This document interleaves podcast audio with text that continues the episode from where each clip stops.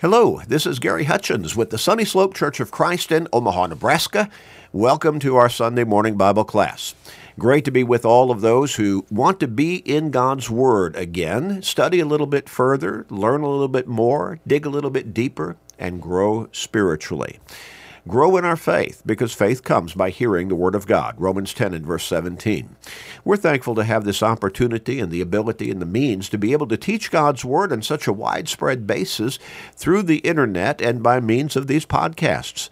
We're thankful that people out there, including you, want to listen, want to be in God's Word, want to hear more of the teachings of what His Word is intended to get across to us. We're thankful for that opportunity, and we're thankful to be able to be here with you to help you along these lines. Now, we encourage you, if you're in the Omaha area, to come and be with us in person at the Sunny Slope Church of Christ. Our church building is located at 3606 North 108th Street, right here in Omaha. 3606 North 108th Street, right here in Omaha. Our Bible classes begin on Sunday morning at 9:30, followed by worship at 10:30, and then on Sunday evenings we come back together at 6 o'clock for another period of worship and Bible study. On Wednesday evenings, middle of the week, set aside our busy schedules, get back together each Wednesday evening at 6:30 for midweek Bible classes. Now, we know that many people are listening in other parts of the country and, and maybe even in the Omaha area, but you're not able to be with us in person because of one situation in your life or another. Maybe illness or a physical handicap of some kind, maybe a schedule that doesn't allow you to be with us uh, when you would like to, but we're, we're thankful that you want to listen, that you want to learn, you want to study anyway, and listen to these podcasts these podcast Bible studies. We're thankful for those who are listening in other parts of the country and literally around the world. Now, we encourage you share these studies with everybody you can and tell everybody you can about them. You can do that through Facebook friends, text messages, and other technological means. But when you share these studies with somebody, you might get them started to get into God's Word, and you might get them moving in a direction where their life will change and they'll ultimately start walking that narrow pathway that Jesus talks about in Matthew chapter 7, verses 13 and 14, that leads to heaven. Well, what a blessing for them. But it will also be a great blessing for you. Also, tell everybody you can to go to our website at churchofchrist.com. Churchofchrist.com. Click on the podcast button and sign up for our podcasting. It will be easy, only about a minute or so to, is all that's needed to sign up, and it's free. It always will be free. We keep emphasizing we're not after people's wallets. We want to help as many people as we can get to heaven. So when somebody signs up for our podcasting, they will automatically receive to their smart device, whether that's their phone or computer or whichever one they choose, they will automatically receive the Sunday morning Bible class, Wednesday night Bible class, all of our sermons, a Monday through Friday daily radio program that we call Search the Scriptures. And it does exactly that, digs deep into God's Word. But also, they'll receive a daily Bible class that we call Today's Bible Class. what an appropriate name. But it's only about 13 minutes long every single day, seven days a week. It keeps us in God's Word. And that helps keep us focused on our spiritual lives, also upon our relationship with God, and helps us to have a more positive, spiritually mind, a spiritual mindset to be able to deal with life every day. But it also, again, because we're in God's Word every day, helps us to stay strong and grow stronger in our faith. Again, faith comes by hearing the Word of God, Romans 10 and verse 17. So tell everybody you can. Sign up for our podcasting at churchofchrist.com. We're coming toward the end of our study in Deuteronomy, and this is the fifth of the first five books of the Old Testament, referred to often as the Pentateuch. And we're at the point where Moses is just about ready to well, kind of usher in through Joshua, through Joshua's leadership, the nation of Israel, the people of Israel, the Israelites, whom Moses has, by God's direction, led through a wilderness wandering for about 40 years, all the way up to the point of leading them to the eastern border of the promised land. At that time, the land of Canaan, it would become the nation of Israel geographically. And so they're at the bank of the Jordan River, the eastern bank, and they're ready to cross. Now, as we have been studying through this particular book, Deuteronomy is where Moses gives them a refresher course, basically, on their history as the people whom God has raised up to be his special people, to be the bloodline through which God would send Jesus, the Savior, into the world, but also the people to whom God would give his spiritual law. Now, they're right there, and Moses is giving them this, this refresher course on what has led them up to this point. At the same time, Moses has already been informed by God because of a time in the wilderness where Moses and Aaron, his brother, took the glory for themselves instead of giving it to God, when God told them to to speak to the rock and he would give water for the people to drink.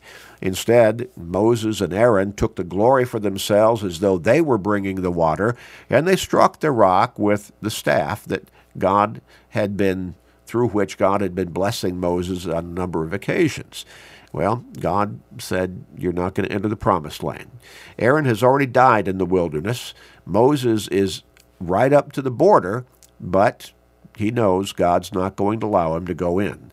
He's already allowed Moses to look upon the land and see the land from afar, but he's not going to allow him to go in. And Moses is telling the people here in as he's coming toward the end of this kind of refresher course on their history that uh, he's old and he's going to pass the mantle of leadership on to Joshua and Moses I think, understands God is going to take him, going to take his life, and God will take care of his burial. He won't tell the people where he buries Moses. I think that probably the reason for that is that God knows that in their minds they would consider that to be a holy place and probably very possibly, if not probably, they would even view it as kind of a spiritual setting wherein they would worship and maybe even worship the memory of Moses, and, and that would be inappropriate. And so God does not let them know where he buries the body, the physical body of Moses. Now, the 32nd chapter is what we call the Song of Moses. And in verse 29 of chapter 31, Moses says, For I know that after my death you will become utterly corrupt and turn aside from the way which I have commanded you, and evil will fall you will befall you in the latter days because you will do evil in the sight of the Lord to provoke him to anger through the work of your hands. Now this is an incredible prophecy on the part of Moses, and of course he's getting this from God even though Moses had just gone through with them the blessings that God had bestowed upon them. And again, another warning, and this is just one of a number of these warnings, against becoming unfaithful to God and beginning to worship idols. And so here, as he is coming toward the end of his life and he's coming toward the end of this refresher course, so to speak, on their, their history that has led them to this point, He's foretelling again, I know after I die, somewhere in the future, you're going to become utterly corrupt and you're going to start worshiping idols. And you're going to provoke God to anger. In verse 30, the last verse of chapter 31, then Moses spoke in the hearing of all the assembly of Israel the words of this song until they were ended. And so here's the song of Moses, beginning with verse 1 of chapter 32. Give ear, O heavens, and I will speak, and hear, O earth, the words of my mouth. Let my teaching drop as the rain, my speech distill as the dew, as raindrops on the tender herb, and as showers on the grass. For I proclaim the name of the Lord. Ascribe greatness to our God. He is the rock. His work is perfect, for all his ways are justice, a God of truth and without injustice. What a great description of God. So different from humanity, isn't it? The, the, the song goes on Righteous and upright is he. They have corrupted themselves. They are not his children because of their blemish, a perverse and crooked generation. Do you thus deal with the Lord, O foolish and unwise people? And that would be a characteristic that would be very descriptive of the Israelites in generations to come. They would become unfaithful to God, they would become wicked. The text goes on. Is he not your father who bought you? Has he not made you and established you? And of course he has. God brought up the nation of Israel, the people, the Israelites, from the seed of Abraham, going all the way back to Genesis 12, hundreds and hundreds of years before. And he, he through providence, guided things such that they would be able to grow into a mighty population numerically, while in the in the borders of Egypt. And when the Egyptian Pharaoh, a succeeding Egyptian Pharaoh, would put them under bondage, then God would lead them out. He would deliver them through the guidance, through the leadership of Moses and Aaron. He's done all of that, and they know about that. And so Moses, in this song, is reminding them, warning them, and rebuking them where necessary. In verse 7, remember the days of old. Consider the years of many generations. Ask your father, and he will show you, your elders, and they will tell you. When the Most High divided the, their inheritance to the nations, when he separated the sons of Adam, he set the boundaries of the peoples according to the number of the children of Israel. And for the Lord's portion is his people. Jacob is the place of his inheritance. And so God is again, or rather Moses is again, reminding them of days gone by, of generations gone by. In verse 10, he found him in, the, in a desert land and in a waste land, a howling wilderness. He encircled him, he instructed him, he kept him as the apple of his eye. As an eagle stirs up its nest, hovers over its young, spreading out its wings, taking them up, carrying them on its wings, so the Lord alone led him, and there was no foreign God with him. And who's he talking about again? Jacob, one of their forefathers from hundreds and hundreds of years before. He made him ride in the heights of the, of the earth, that he might eat the produce of the fields. He made him draw honey from the rock, and oil from the flint from the flinty rock, curds from the cattle, and milk of the flock, with fat of lambs and rams of the of the breed of Bashan, and goats, with the choicest wheat, and you drank wine, the blood of the grapes. Now, here I said he's talking about Jacob.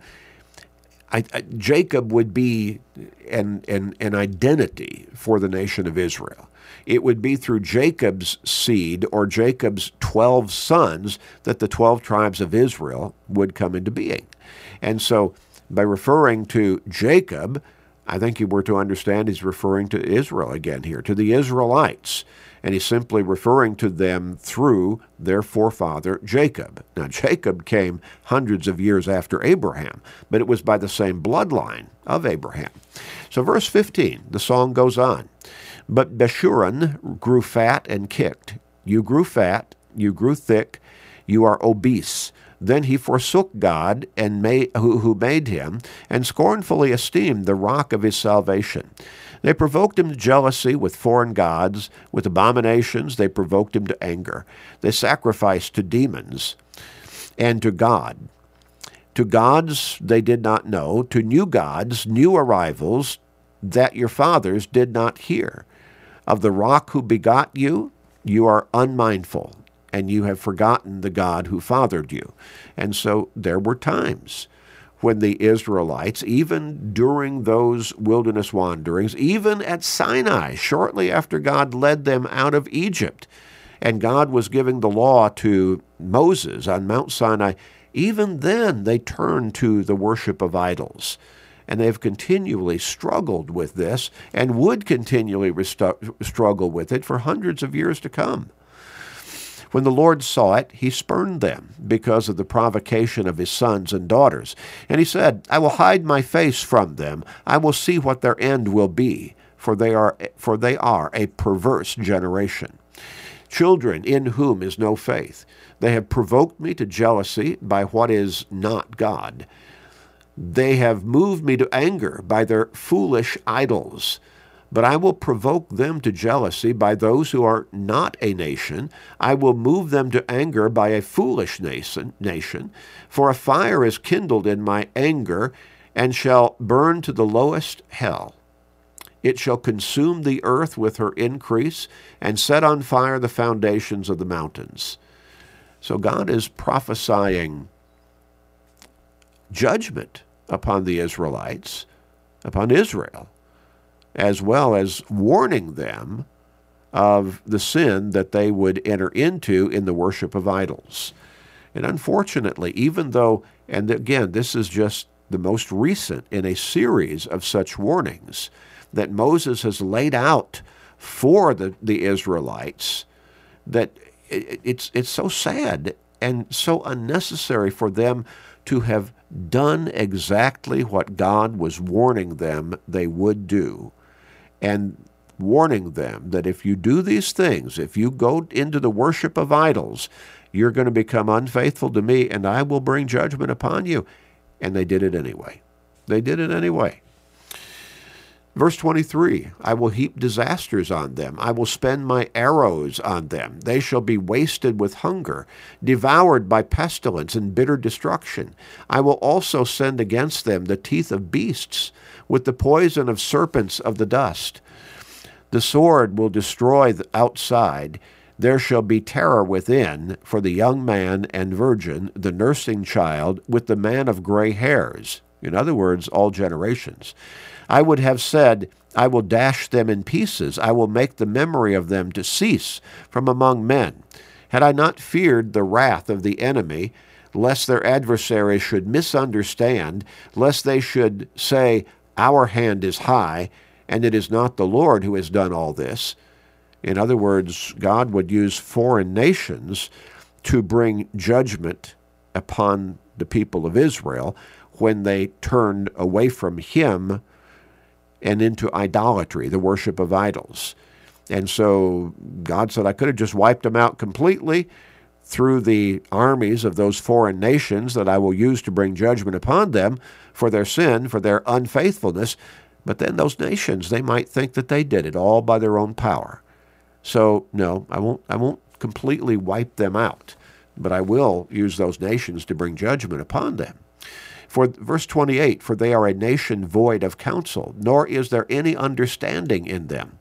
Oh, that they were wise, that they understood this, that they would consider their latter end. How could one chase a thousand, and two put ten thousand to flight, unless their rock had sold them, and the Lord had surrendered them? For their rock is not like our rock, even our enemies themselves being judges. For their vine is of the vine of Sodom and of the fields of Gomorrah. Their grapes are grapes of gall, their clusters are bitter. Their wine is the poison of serpents and the cruel venom of cobras. Is this not laid up in store with me, sealed up among my treasures? Vengeance is mine and recompense. Their foot shall slip in due time, for the day of their calamity is at hand. And the things to come hasten upon them. For the Lord will judge his people and have compassion on his servants.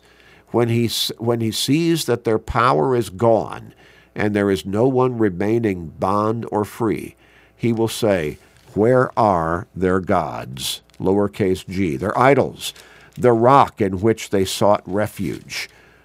The destruction of Israel was coming. Now, it was going to be hundreds of years down the road, but remember what the apostle Peter said in 2 Peter chapter 3. With the Lord, with God, a day is as a thousand years, and a thousand years is as a day. In other words, time has no meaning as we understand time for God. He is eternal. He's foretelling now what's going to happen in the future of, of Israel, and yet they still acted in such a way went in such a direction that it came true. When you're warned of danger, to step into the danger is foolishness. And yet they did exactly that. Verse 38 Who ate the fat of their sacrifices and drank the wine of their drink offering? Let them rise and help you and be your refuge. Now see that I, even I, am He, and there is no God besides me. I will kill and I will make alive. I wound and I heal, nor is there any who can deliver from my hand. Now these gods, lowercase g, they're just idols. They're just statues, images, carvings. They are nothing. They are inanimate objects. And they are not symbols of deity because God is the only God. And so, rather rhetorically, God is saying to the people of Israel, pointing them toward the future when they were going to go into the worship of idols as a nation, as a people. When you find destruction coming upon you from enemies that I'm going to bring against you by way of judgment for your unfaithfulness to me, hmm, ask those idols to deliver you. That's ironic language they can't deliver you because they are just objects. They're not gods. Verse 39 Now see that I, even I, am He, and there is no God besides me. I kill and I make alive, I wound and I heal, nor is there any who can deliver from my hand. For I raise my hand to heaven and say, As I live forever, if I whet my glittering sword, and my hand takes hold on judgment. I will render vengeance to my enemies, and repay those who hate me. I will make my arrows drunk with blood, and my sword shall devour flesh, with the blood of the slain and the captives, from the heads of the leaders of the enemy. Rejoice, O Gentiles, with his people, for he will avenge the blood of his servants, and render vengeance to his adversaries. He will provide atonement for his, hand, for his land and his people. God also foretells that there would be a time when the Israelites, after he had brought judgment upon them through their enemies, conquering their land, and literally depopulating that land by leading the survivors from the battles and the sieges into captivity in foreign lands, that God would deliver their land to them again, to the Israelites again. They would come to their senses, they would repent of their sin, their unfaithfulness, their ungodliness, their worship of idols, and they would come true to God again, and God would bring them back into their land. Now, we're talking about God's prophecy of events that would happen hundreds of years into the future and they would be fulfilled exactly as he prophesied. Verse 44 So Moses came with Joshua, the son of Nun, and spoke all the words of this song in the hearing of the people. It's a lesson for them, a mighty lesson. They needed to listen, but they also needed to pass it on to their children and their grandchildren. Moses finished speaking all these words to all Israel, and he said to them, Set your heart on all the words which I testify among you today, which you shall command your children to be careful to observe all the words of this law. And there would come a time when it would seem, as we read in the book of Joshua, when they would forget or neglect to pass the teachings carefully on to their children and grandchildren and teach them to teach them to their grandchildren as well. Hmm. For it is not a futile for it is not a futile thing for you, because it is your life, and by this word you shall prolong your days in the land which you cross over the Jordan to possess. Now we're going to stop there because the rest the last few verses of this chapter I want to give a little more specific and fuller attention to.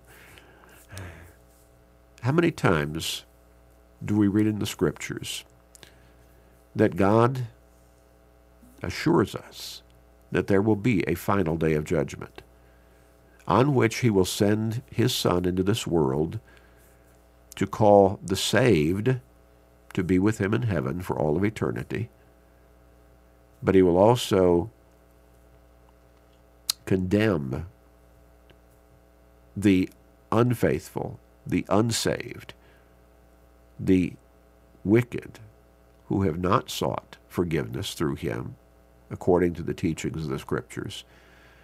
And he will punish them or consign them to eternal, eternal condemnation in hell. How many times do the Scriptures tell us that?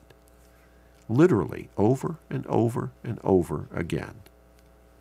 And yet, the vast majority of humanity continues to walk in unfaithfulness, disobedience, ungodliness before God. Now, you talk about foolishness. You talk about the ultimate fulfillment of something that does not have to be. If we would just turn to God and be obedient to Him in our daily lives. And yet humanity is moving quickly down that path of destruction. How sad.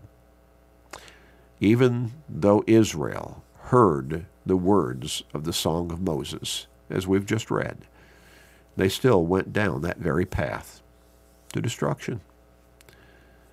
Even though God has given us His Word to guide us, to encourage us, to teach us, but also to warn us of the consequences of sin.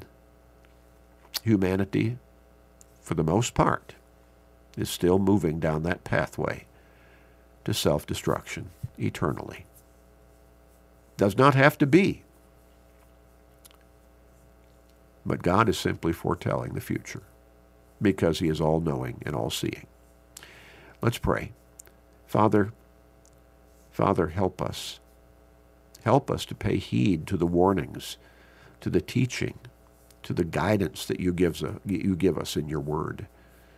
Help us to help others see the way out of condemnation and into eternal life in heaven through your word and through your Son. Help us to be the influence that can turn people's lives, at least motivate them to start making the changes in their lives, to turn them around to come to you through Jesus Christ for forgiveness and salvation and eternal life. Help us to live that life before them, Father, and to reach out with your word always to teach people the better way. Please forgive us, gracious Father. Please give us time. Please be patient with us and merciful with us. And hear our prayer in Jesus' name. Amen.